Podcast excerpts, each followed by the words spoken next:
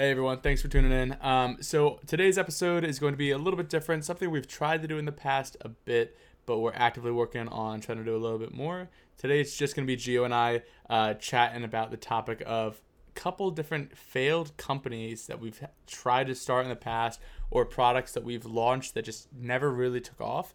Um, and then after we go and talk about all of our failures, uh, we're going to talk about a couple things that we think might be cool opportunities for anyone who's listening to this right now in their 20s, wants to go and start a product, a business, whatever it is. Um, just a couple of different spaces and ideas that we think are pretty cool. You're listening to the Next Generation Podcast. Weekly interviews with the most interesting and successful 20 somethings out there.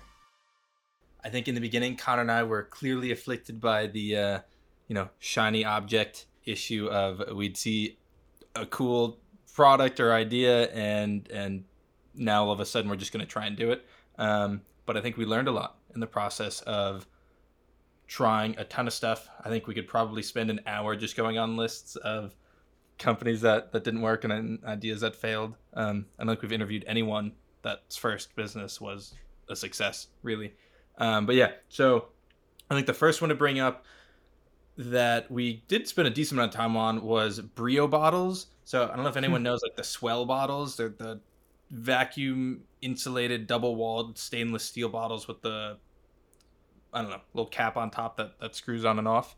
Um, we it was kind of in the beginning of Cardly. We didn't really know if we were just a sell anything that works on Amazon company or if we were a phone accessory company or if we just got lucky with one product. So we had kind of no idea what we were doing.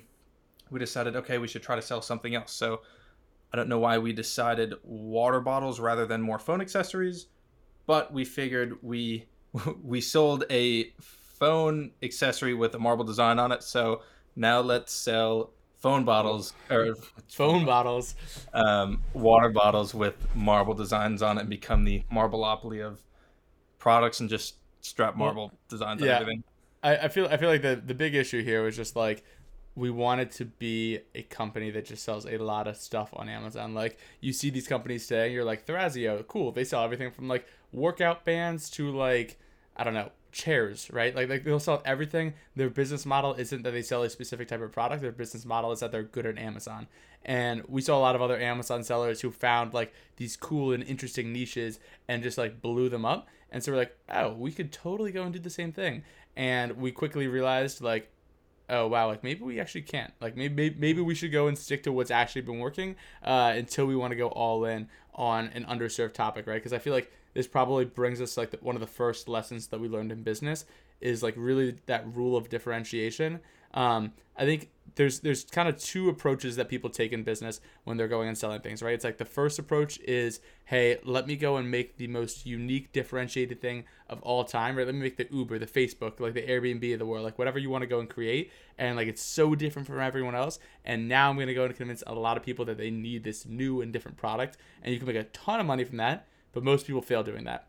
And then you have the other rule of business where it's like oh, let me go sell the thing that I know for a fact everyone wants. Like, I don't know if everyone remembers this, but like back in 2017, 2018, whatever the year was, fidget spinners were huge. And everyone was just like, oh, people want fidget spinners. I found someone over in China that can sell fidget spinners. Let me go and sell those, right? But then you run into the issue that now the only thing that you're competing on is price.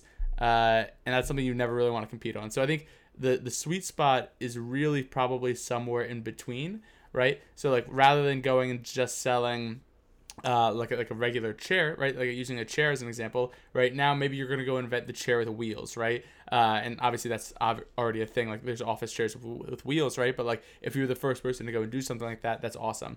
Um, and usually I think that's where you can probably make a lot of money in this model. The issue is, is that like we were really only differentiating on design and nothing else. Which is funny though, because that is how we started Cardly as well. Um, but I think that was kind of a combination of luck where we really were the only people that had a bunch of designs coming out. And for the water bottles, people had a bunch of designs. We just thought we had a very specific design. For some reason, we just thought we were just better than Swell. Right, which clearly, clearly we weren't. Um, so it's yeah. I mean, the, the the nice part about Amazon is right. You can if you have a product idea on how to make, you know, product A, twenty percent better there's a high chance that you can probably sell that product if you're differentiated enough, and you probably sell a lot of it. So it does kind of force consistent improvement. But for us, right, we weren't differentiated enough. We were one of probably, you know, 80 different designs people could choose from. So we didn't really stand out. And then, you know, the other lesson there is we probably ended up wasting a bunch of time that we could have spent on our core focus, which was card holders, essentially at that point. And, you know, as soon as we did switch away from from the Brio bottle, you know, I think we we 10x what we were doing and got really niche. We figured out, okay, we do know how to make card holders a better product. Let's keep making those better, um, and you know, and and go from there. One one interesting point to add on to this too, because I do think it's very easy to get tempted into being like, you know, hey, this thing's working. I want to go and do another thing now. Like, it's just the ADD nature of entrepreneurship, and like part of it's just like chasing that new shiny object, and the other part of it, it's like actually going and figuring out what's going to take the least path of resistance to go and start selling something incredibly like high in high volumes. Um, an interesting tweet that I saw the other day was I think it was from the president of Shopify, Harley Finkelstein, saying that most Shopify stores that do over a million dollars a year in sales have less than five products, which is kind of crazy because it's like they have like one or two really big flagship products and they just sell the living hell out of them. Uh, so just an interesting point to think about there. And and you mentioned Thrashy, Thrasio sells kind of everything under the sun, but if you look at the companies that they buy, they typically buy companies that have like one to two hero products Right, that yeah. sell in one niche. So Uh-huh. you can't really. I don't think you can really start a Thrasio from from scratch um, because it again they have an entirely different business model with how they raise capital and you know there's so there is a lot of benefit of staying within your niche. You can build a brand around there, and you're not just beholden to Amazon. You can get off Amazon. So it's kind of twofold, right? Stick with what you know. Make sure you're differentiated enough, um, and start focusing on your brand rather than just the product itself. the uh the one other thing I was gonna say here is that like Gio and I like probably weekly, if not daily, just review a bunch of different like prospectuses on companies that are trying to sell. Um and like you, you kind of start looking at these companies, you're like, oh cool, like you know they're doing a million a year in revenue, they're making three hundred thousand dollars in profit or, or whatever it is, right? Like like you we break them down, and consistently I can tell you the the prospectuses or like you know the business overviews that go in the trash immediately are those businesses that sell like 8,000 SKUs and they're like, you know, tw- 2,000 of them are in like the baby space and like 1,500 of them are in the sports space. And then you have like another 3,000 that are all in like, you know, the automotive space or like whatever. Like, like, if they aren't focused on one thing and they're basically just a job shop of a bunch of different products that come together that they're trying to sell, from a business valuation standpoint, makes it much less attractive. So uh, and, well, that's just and a the reason that happens is because it becomes really complicated, right? Like there's a lot Mhm. less synergies. If you're in the automotive space, you can hire people that know cars, right? You have a content team that knows cars. You you know your product really well, and now all of a sudden, if you're going to sell baby products, you know, your your competitive advantage usually isn't just the fact that you know how to source a product, right? It, it tends to get very focused on the niche. Okay, cool. So that's that's Brio bottles. Um, basically, to summarize the learnings there, uh, if you're gonna differ, like if you're gonna start a business, like start something that's kind of popular already in a popular niche, but find a way to differentiate. Like you don't want to go. It's a lot of work convincing people that they need something that they've never seen before. But if you can show them something that they've seen before, but you can show it to them significantly better, it's probably gonna help a lot. And then also, if you have something that's working, double down on it. Don't just go into the next space. Right. I Um, think you, you tweeted about air tags. I think is a great example. Right. Find find find a product that's popular. Make an Yes. accessory no one else has made. Right. Find a different way to latch it onto a product. Somehow combine it with a GoPro maybe. Right. There's you, can come up with a lot of ideas on products that people already sell a lot of, and then how do you make those slightly better? Dude, I just saw um, from an AirTag standpoint, I saw like some crazy uh, market cap of how much stuff is actually selling for there.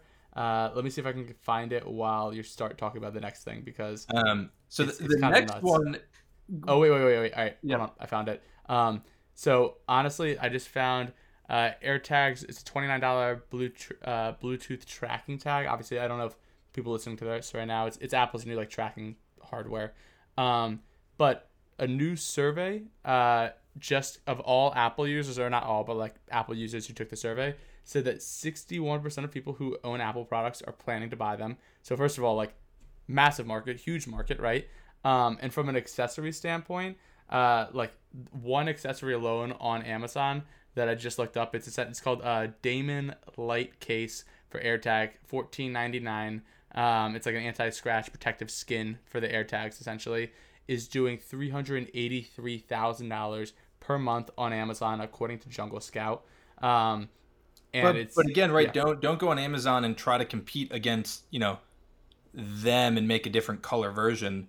I think what would be interesting is you know find find find a niche interest you have and figure okay can I combine it. We we have a buddy who loves kiteboarding, and in that industry you don't want to lose your your board. Everything's really really expensive, but maybe you could build you know some sort of attachment that goes on the bottom of a kiteboard that you slide an AirTag into, right? So it's it's kind of you can find really niche ways to attack it. So AirTags, huge market, combine it with a really small niche, probably still large market. and I, and I just had a call with some guy on was it Tuesday last week, uh, who's literally going and making an AirTag accessory right now. Um, I'm not gonna say what it's for exactly because I don't want to like just totally throw them under the bus. But like the mock-ups look sick. Uh, they're way better than the rest of the competitors in the market right now, um, and I think that they're gonna crush it. O- only downside is like right maybe it's on like in a one-off purchase, so you have to be pretty profitable from day one. So that's kind of where Amazon comes in because you get the free traffic there. Um, but definitely definitely worth looking into and trying to like tap into this bigger markets. Um, Absolutely. I love the I so- to, to kind of emphasize that right framework of something profitable, something niche, or you know huge market. Combine the two, and there's still, still. Uh, oh, on a on a side note, someone said um, that the opposite of a great business model is usually still a great business model. In regards to uh, Dollar yeah. General is the opposite of Costco. Everyone, Costco, bulk sales, everything's cheap on a per unit basis. Dollar General, everything's cheap, but on a like on a weight and a unit basis, it's actually really expensive. Opposite business model. Um, Well, hold, hold on. I. I don't know if you'd explain that well. Uh, basically, like That's if you go into Costco, you'll buy a 12 pack of toilet paper, and each individual roll is, you know, let's call it 50 cents. I'm just using random numbers. Uh, whereas if you go in, into that, now call, costs you six dollars, right? So you're spending six dollars for them, but you're buying 12 things at 50 cents per roll. Whereas if you go into Dollar General, you're only spending 50 cents, or no, sorry, you're you're a, a a roll costs 75 cents, right? So you're only spending 75 cents. You're spending a significantly less amount, but per unit, you know, they have higher margins on the individual things, but they're moving less product. So Right. We, we, we Um, can dive into some frameworks later on. We can we could riff off that forever. You want to hit the next sure. product? um, yeah, this one was sad. So this is actually an example of us doing the exact lessons that we just told you about. Um, of essentially find a way to go and differentiate your product and stick within the space that you're good at. And this is an example of it totally failing and backfiring on us. Uh, and I, with I the combination of us being super naive and bad luck and external events. So you can you can also just not win. I know. I know, I know, I know. So, so basically, we we started. Obviously, we were selling stick-on card holders, right? You you see these things all the time around college, and people who want to go and carry their credit cards and cash on the back of their phone. So we were selling these things, and we're like, you know, something like like Gio and I were in the same fraternity in college, and like, ev- like everyone had a Juul. Like, and, and everyone, you know, when we think around like what kids are carrying around with them in college, it's like, all right, you got your student ID, credit cards, cash uh, maybe keys or whatever if you're driving a car. Depends on the, you know, we're in city school, so not really. And then a ton of kids had a Juul on them. And so we're like, what if we developed a phone wallet that also held your Juul? Okay. And so we quickly went, we filed a trademark for Muul, M U U L, which I don't know why that was the name and why we thought that was a good name, but that's what we did. Um, and I had a great connection to a supplier over in China. Like the guy was like, like we, we sent him over five grand. They were sending us over all the mock-ups. They were sending us over like you know molds and things like that. But like and like, like we almost had this product to market. I would say we're probably like eighty percent of the way there. We were months Um, in. Like we, we had done, we had gone back and forth. We had gotten samples. We had we had like all of our friends Yeah. were testing them out. Like Yeah, all of our friends of just time like, working, it. and like we were consistently getting texts from our friends being like, "Yo, I just like walked into this convenience store and like someone asked me about like your product. I think this is gonna be huge. Like, get this thing launched now." It's like, "I'm we're working on, it, we're working on it." Uh, so like we had the molds built. Uh, you know, there were like small little tweaks that we had to make, like hey, like this thing's like a centimeter too big, or like you know whatever. And then my contact over in China, like basically like the, the guy at this factory, I don't know if he got fired or if he left to get a new job. Like something happened. Uh, and he's like, I'll put you in contact with like this other person at the, at the company. So now I'm talking to this other person at the company and they're going back and forth. And like uh, eventually I'm just like, hey, like like we're almost ready to buy like you know a couple thousand of these things. Like just make like these two changes and we're good to go. And they just wouldn't make them. They're like, nope, we're not gonna do this. I was like, like, like I'll pay you more money or whatever. Like just make the changes. Uh, they're like, like they just kind of ghosted us essentially. Um, and so what ends up happening is uh, they never answered. Um, you know, we said we had the CAD files, all that kind of stuff. We were trying to work with them. we couldn't use the version they had too because it was like the the, the product didn't fit right. So it wasn't Right. like we were being sticklers. It was you know, it just wasn't gonna work if, if they didn't if they couldn't make the changes. Right. Yeah. You. Yeah. It just was wasn't gonna work. So eventually, I sent like 20 texts in a row over WeChat, which you kind of have to use to go and communicate with these Chinese suppliers, and it like just they just never answered. And like if anyone knows like operating over in China, like unless you're like have boots on the ground, it's kind of a black hole. Uh, if a supplier wants to screw you over, they can screw you over. Um, and so we never heard back from them. Lost thousands of dollars in the in the process. Um, and so we kind of like gave up on it a little bit, but while we were also trying to build it up and like build the brand and all that kind of stuff around it, again, I don't know why we didn't just brand this thing under Cardly. We, I think maybe from a from like a perception standpoint, we wanted to brand it under something else, so we, Muul, and we filed a trademark, and so like we kind of forgot about it a little bit, and then like three months later or four months later we get like a massive massive like envelope in the mail. And Gio's like hey like I just got something. Like come come to my apartment to check this out. And I go- over and it's just like a, like a full 50 page cease and desist from Juul Corporation or whatever. Or I guess it was from Pax uh, who owned Juul at the time before they sold it.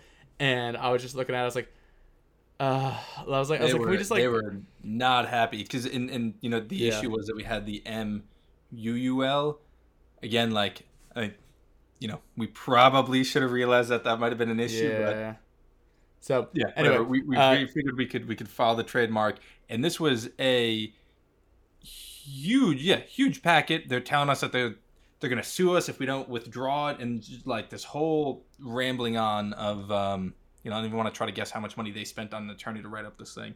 I know. So, all right, let me to, to cut this one short because I, think this was kind of like a small microcosm of the examples of, of things failing. Um, but essentially, lessons learned here: one, find suppliers that you can trust and, and make sure you're not going to go and get screwed. Uh, oftentimes, you can go and vet them and make sure you have a couple different points of contact in the company. Um, and then two, be more creative in the branding. That's that's as, simple as it can really get to. Especially because if you want to sell a company in the future, no no acquirer will will go near any sort of trademark infringement, right? Like if you have any, if you have the word Twitter or tweet in your name, or, or, or Facebook or Instagram, like there's a million Instagram bot stuff that's Insta something. Like all of those tend to have pretty low capped ceilings because you're going to run into an intellectual property issue as soon as you scale it out.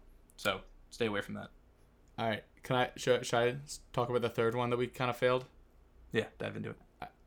I, I thought this was gonna be a really good idea, and it just wasn't. Uh, I think um, right off the bat, I have a couple different rules and lessons learned here, but the biggest one is just like it just wasn't a good idea, uh, and I really thought it was. So basically, uh, last fall we launched a brand called Maskroma, and Maskroma is kind of what it sounds like. We knew, noticed everyone wearing masks, and I don't know if anyone had the same problem that I had, but I drink coffee, and so what would happen is you go chug down a big coffee, you walk to work, you walk to campus, you walk wherever, uh, and you have to wear this this three ply or what you have to wear this mask essentially. Is it three ply? I don't know why it's a three ply. Um, you you wear masks whether it's a K95 or whatever. Um, and so I would go and just immediately smell my own coffee breath.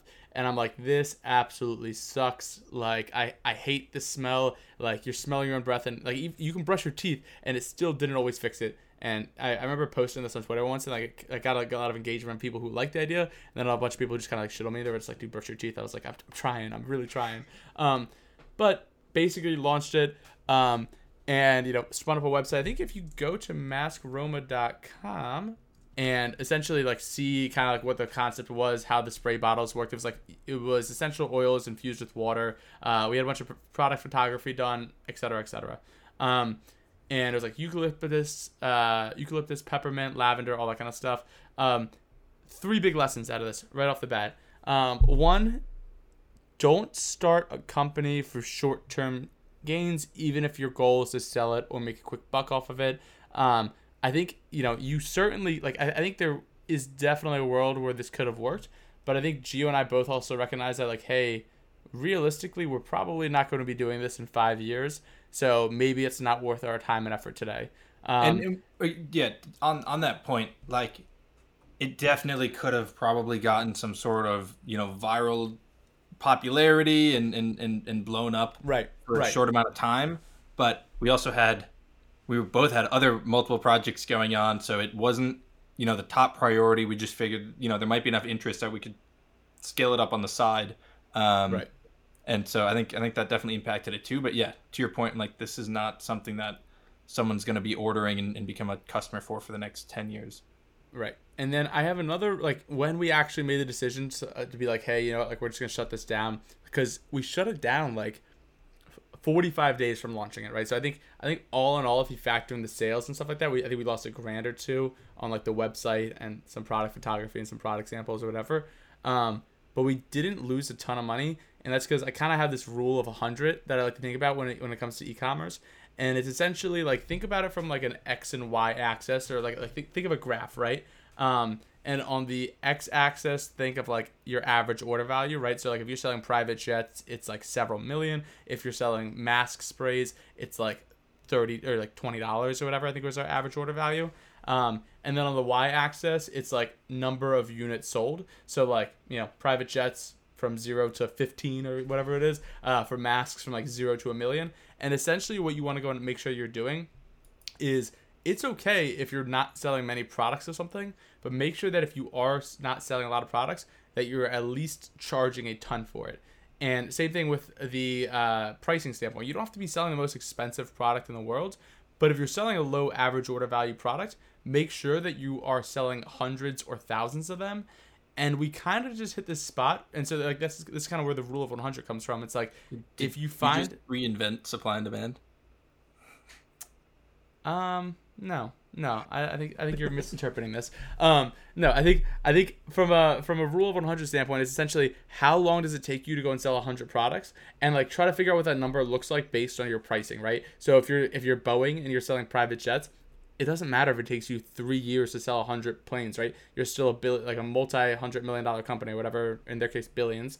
Uh, whereas if you're selling something that's kind of a, of a small order value, you want to make sure that it's a no brainer for people to go and quickly go and buy. And so I think that was the big thing we didn't see off the bat. And and it's it's funny that that we didn't see it because that our forte was cheap-ish products and just selling a stupid amount of them, right? We were selling right. tens of thousands of phone pockets every month and and we knew where that scale looked at and had we looked at them and like okay can we sell you know 20,000 of these sprays a month? Probably not indefinitely. Right um, and i think and I, I, think like to the last point i want to just bring up on this is like from a point of failure standpoint like we also we probably sold i don't know 80 of these over like 45 days or whatever. And so like if you're a first time entrepreneur you might be like oh like you know we just sold 80 or whatever like, like it's having some success. I think there's three types of businesses. There's the ones that when you go and start them, nobody wants to buy them, right? It's like like they're just a bad bad idea right off the bat, um, and you can't sell anything. That's fine because at least you're recognizing, hey, right away you learned this is cool. Uh, like, like like like this is not gonna work. Then there's the mega success ones where it's like, hey, you caught onto something fast and the market wants it, and there's no no uh, you know alternatives out there. And then you also know like hey this is gonna be a mega success. There's huge product market fit here. People just want this thing right away. And that's that's the best kind of business. Now the absolute worst kind of business is the one where it looks like there might be some success. So I think if like if, if this is our first business that we had ever started, I think that we probably would have tried to fall into that trap a little bit more because we would have said, oh, you know what, like it's been a month and a half, we sold 80 of these things, like you know, give it, let's give it another month, and then you know we sell another hundred, and then it's like let's give it another month, we sell another hundred or whatever, and and you start to realize like, hey, like this thing's not going to take off and explode, but it's also not going to die overnight, and it's just going to take up a bunch of our time for the next couple months, and so I think it's really hard exercise, but learning to kind of recognize when that's happening early on might save you from a lot of time. You need you need to know what path you're on, right? Does it does do you see a path and a trajectory to get to the scale that you need or want to be on? And that's always important to kind of reevaluate. And it could be fine for the first time entrepreneur, right? Maybe you run it for a couple months and you sell it for a couple bucks. Um, but we quickly realized that you know this wasn't our opportunity cost at that point. Kind of became high from other stuff we were looking at, and you know didn't really make sense to keep operating. Um, cool. I think now we're going to kind of switch it into some other industries and ideas that we think are interesting, that there's probably some business models around, um, couple ones you could probably make a couple bucks in, and just kind of things we've been chatting about ourselves for the past few weeks. Cool. All right. Uh, so this is a combination of like everything from like niches to business models. I'll kick off with the first one because I just wrote this one down. All right. Um.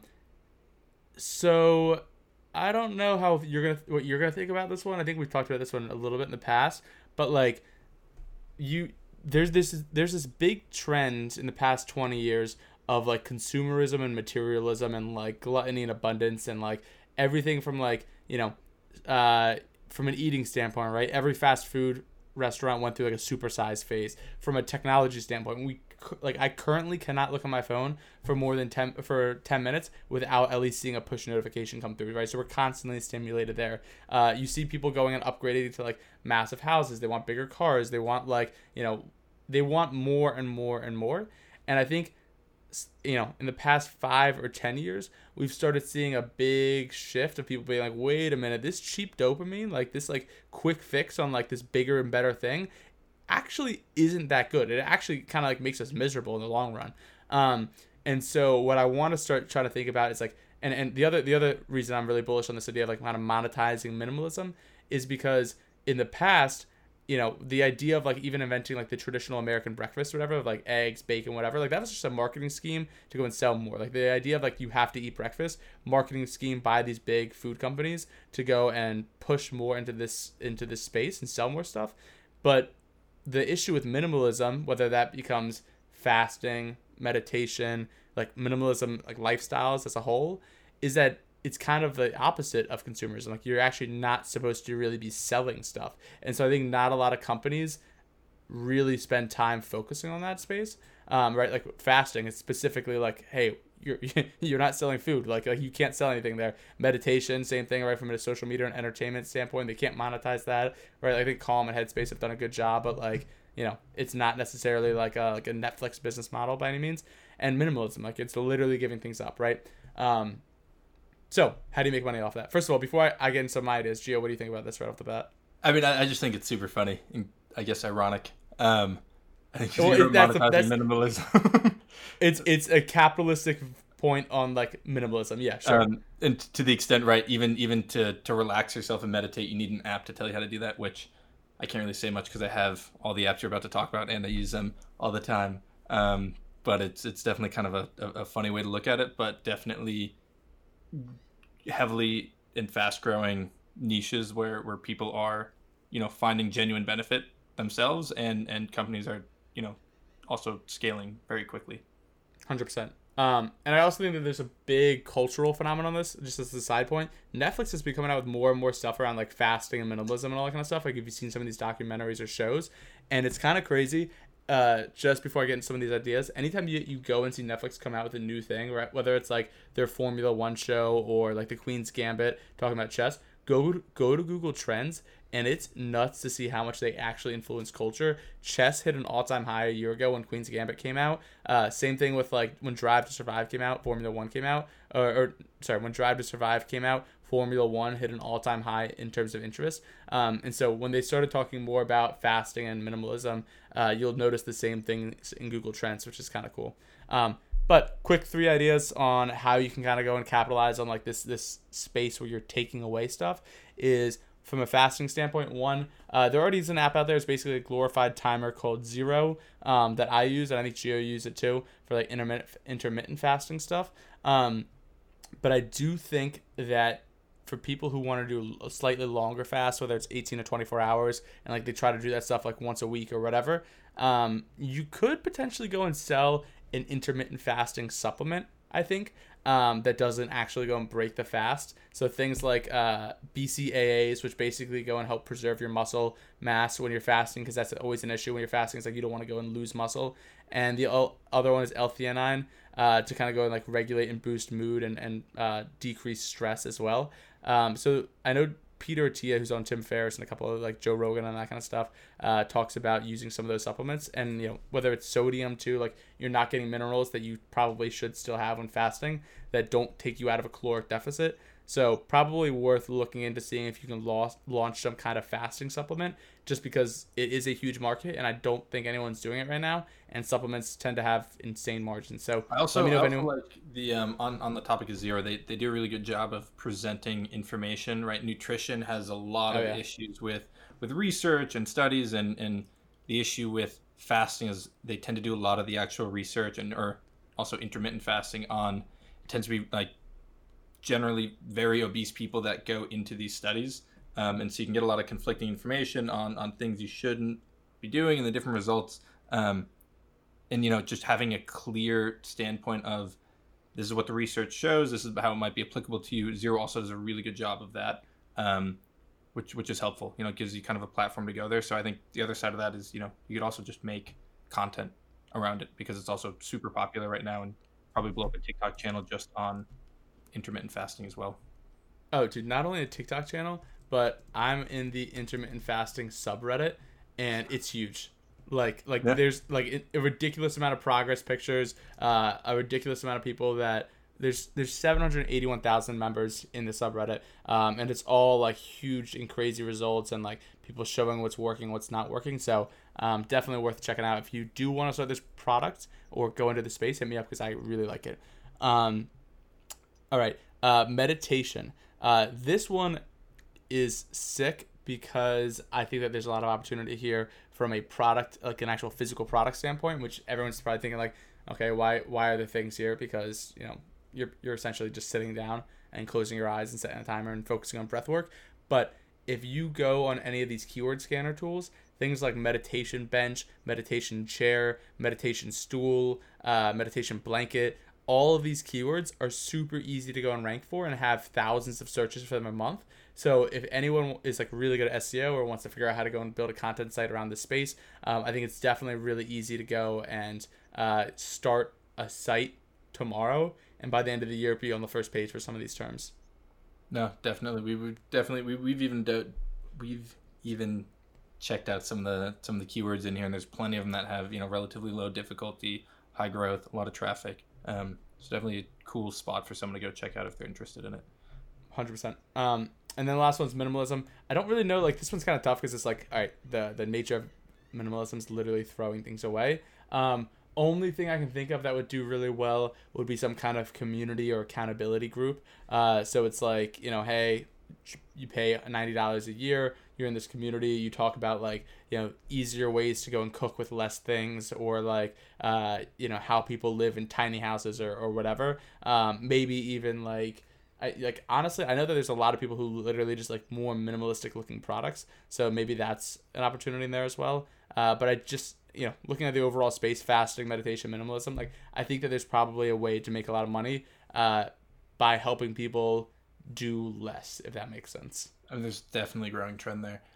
Um, in terms of next kind of category, I love the companies I've run into that that have done really good jobs at offering a free product or essentially at cost, and then they hammer you with upsells. I think is a super under monetized model. Um, I don't know for anyone that knows Incfile, they'll essentially file a free, uh, not a free, they'll file an LLC for you at cost of what the state registration fee is, which is phenomenal because every time I do it, I end up messing it up half the time if I go through the state website because it's so poorly done.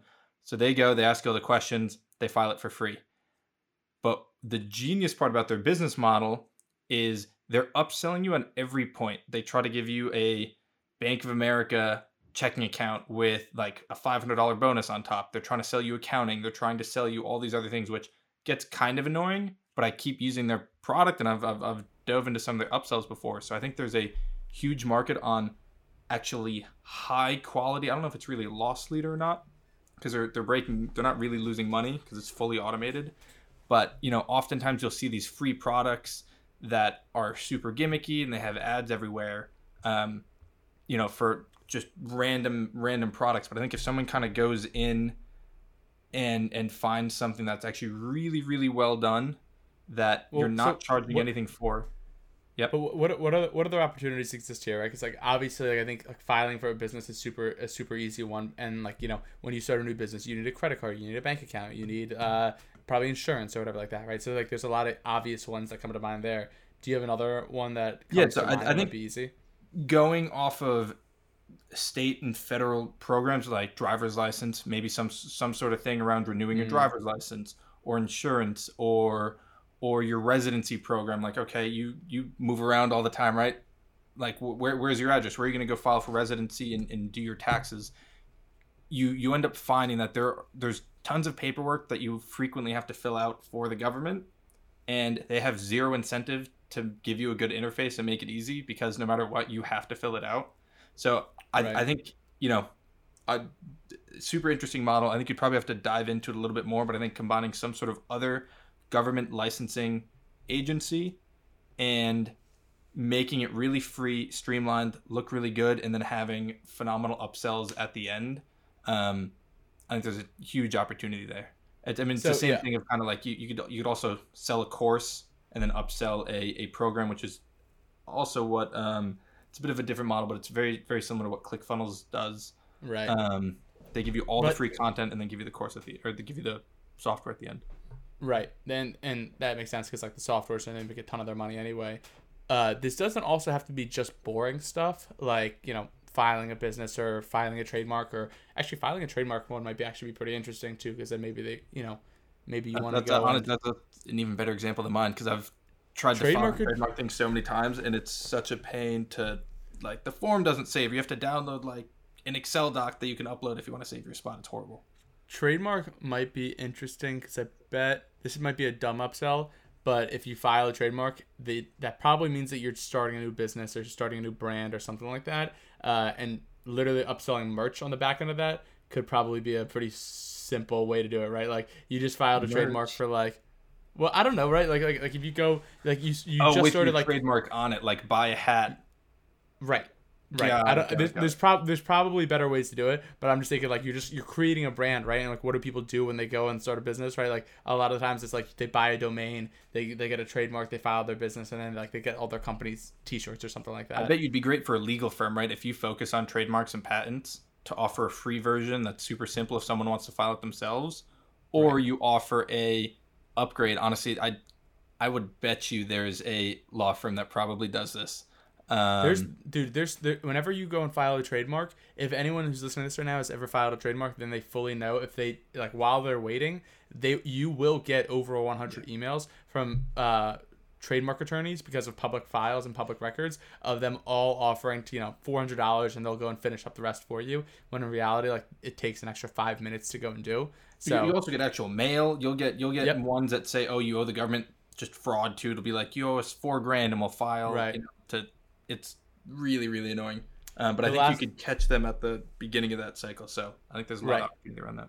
the last thing I was going to say here from a from a give something away for free and then have upsells on the back end is that um, uh, two big companies that do this very well today are again you're starting a business you want to go and you know focus on the design of it and create something what's the first thing you do if you're starting a business you, you thought of the name already and you want to go and like figure out what the, the co- company looks like Like a logo? You mean in branding? boom logo all right yeah so you say like you know the the stereotypical one is you can go to 99 designs and drop a couple hundred a thousand dollars whatever and get like a really good logo or you can just type in free logo generator on google and shopify and canva both pop up because they have a free logo generator and they know that like hey oh by the way do you want to go and start an online store with this or hey by the way like do you have other design needs right uh, and it's actually a pretty cool way to do it. Canvas is actually super smart because they if you go in, in an incognito window right now and type in free logo generator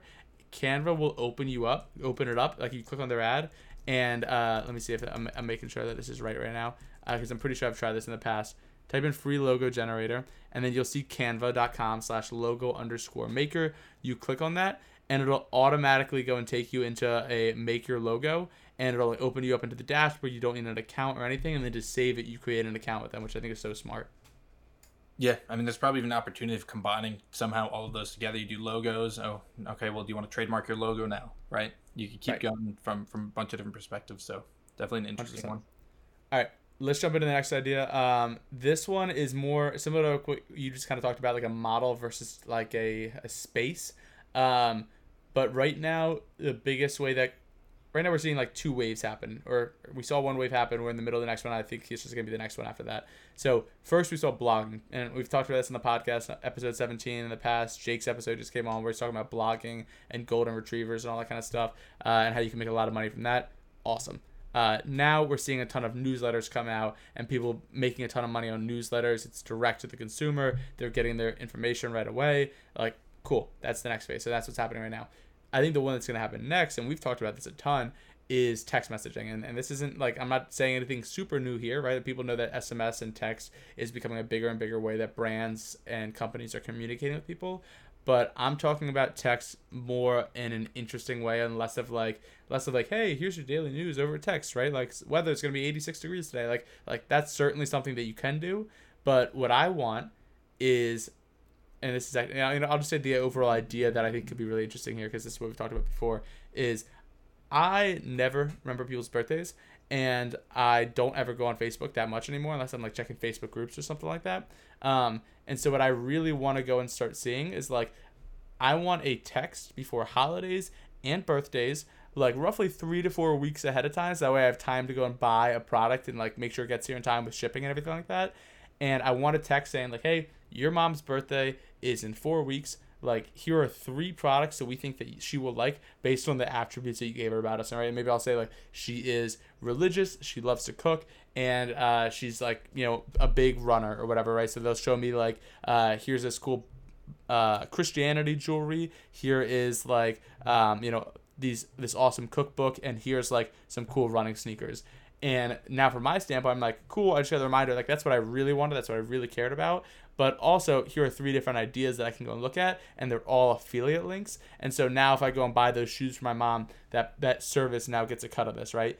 Um, and I think that can work the same with for like not only like the birthdays, right, but like holidays, right? Like you know, hey, Valentine's Day is coming up, or like uh, Christmas is coming up. Make sure you get stuff. You know, here are the five people you wanted me to remind you about for Christmas. Like, here's what we think they might like. Um, right. And I, think that I'm assuming in the beginning, right? You'd probably fill out some sort of profile, and totally. you know, here are the people that that I, that I want to buy gifts for. This is what they 100%. like. Maybe maybe it learns over time. Um, I I'm I bet you there's probably when like cell phones first came out, someone that tried to do something like this, where it's like way oh, too yeah. early, like an entire business run on texting. Um, but I think now you, you have enough automation around it where, you know, to some extent, it's almost like a, an automated virtual assistant, right? It's a very niche segment, but a lot yeah. of people have some sort of executive assistant, or if you're at that caliber, you you they'll frequently buy gifts for people for you, right? You tell them, you know, someone's birthday's coming up or holiday, you know, get gifts for all these four people. You're you're taking a very specific segment of an assistant's role, moving that over to text, which is where you'd be talking with them anyways, but there's no reason why you couldn't automate 99% of this. Um, and then going with the affiliate model, now you have your revenue stream. It's definitely a really interesting model. So that's the affiliate model specifically for gifts. The other one that you can look at it from is kind of what you've you thought of originally. You, I think you're the the founder of this idea. Mm. Um, was is more of a lead gen model for service-based businesses, specifically speaking, uh, like dentists, primary oh, care physicians. Oh, yeah, that one. Um, I still love that and, idea. And, and so, so essentially, uh, Gio's Gio's pitch on this before was like, uh, "Hey, I'm 21, 22, 23 years old. He's, you're 24 now, whatever. But this is like even back in college. It's like when I was in high school." My mom just told me I had the dentist appointment at this time in this place, right? Like I didn't have to think about it. It just happened. It was already in the calendar, whatever.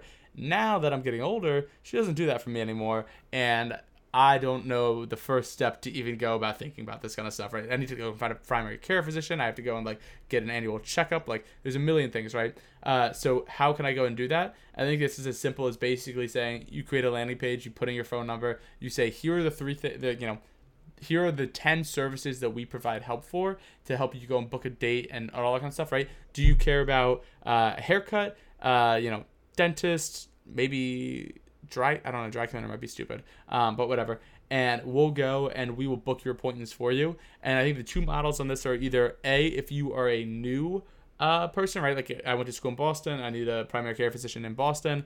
Uh, I can basically just go and say, um, you know, yeah, I want to just like have a primary care physician, like make sure that they have over a four star rating on Google. They're like, here's the four people that you know that we recommend, whatever. I'm like, cool, sign me up with like you know Dr. Roth or whatever like that on Thursday.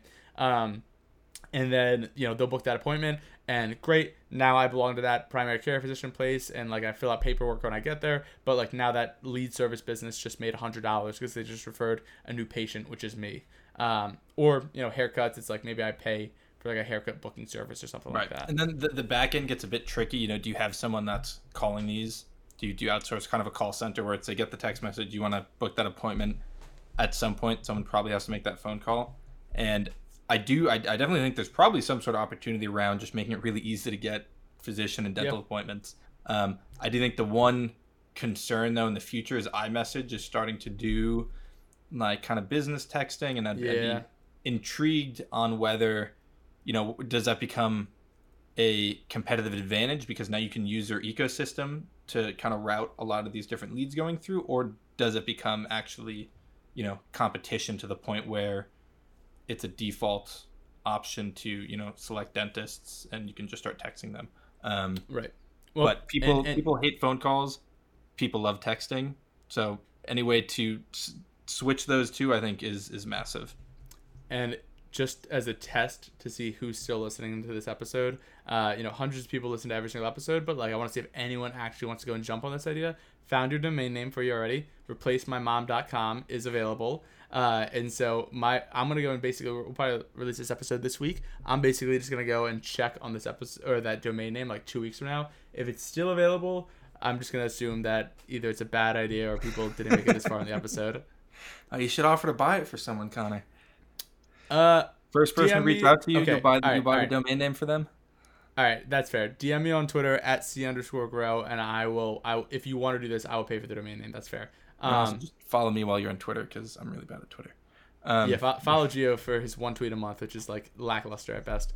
Uh, wanna wanna hop Um, on the next one well, okay, so actually, we're we're probably like an hour. In, how long into this already so far? we're 48 minutes damn we was we All was right. planning on these being so short and then I know. Do we? All right. So here's the thing. We have three other concepts, ideas. Um, how about we? E- I was gonna say we either can go through one or two of them now, or we can go and see what people think about these ideas in the first place. If they like them, we'll do another episode like this next month. I think I think the last three are actually really good. So I would say if people want to hear what they are, give us some sort of feedback, um, because I think some of these are definitely actually really easy ways to, to make money very quickly.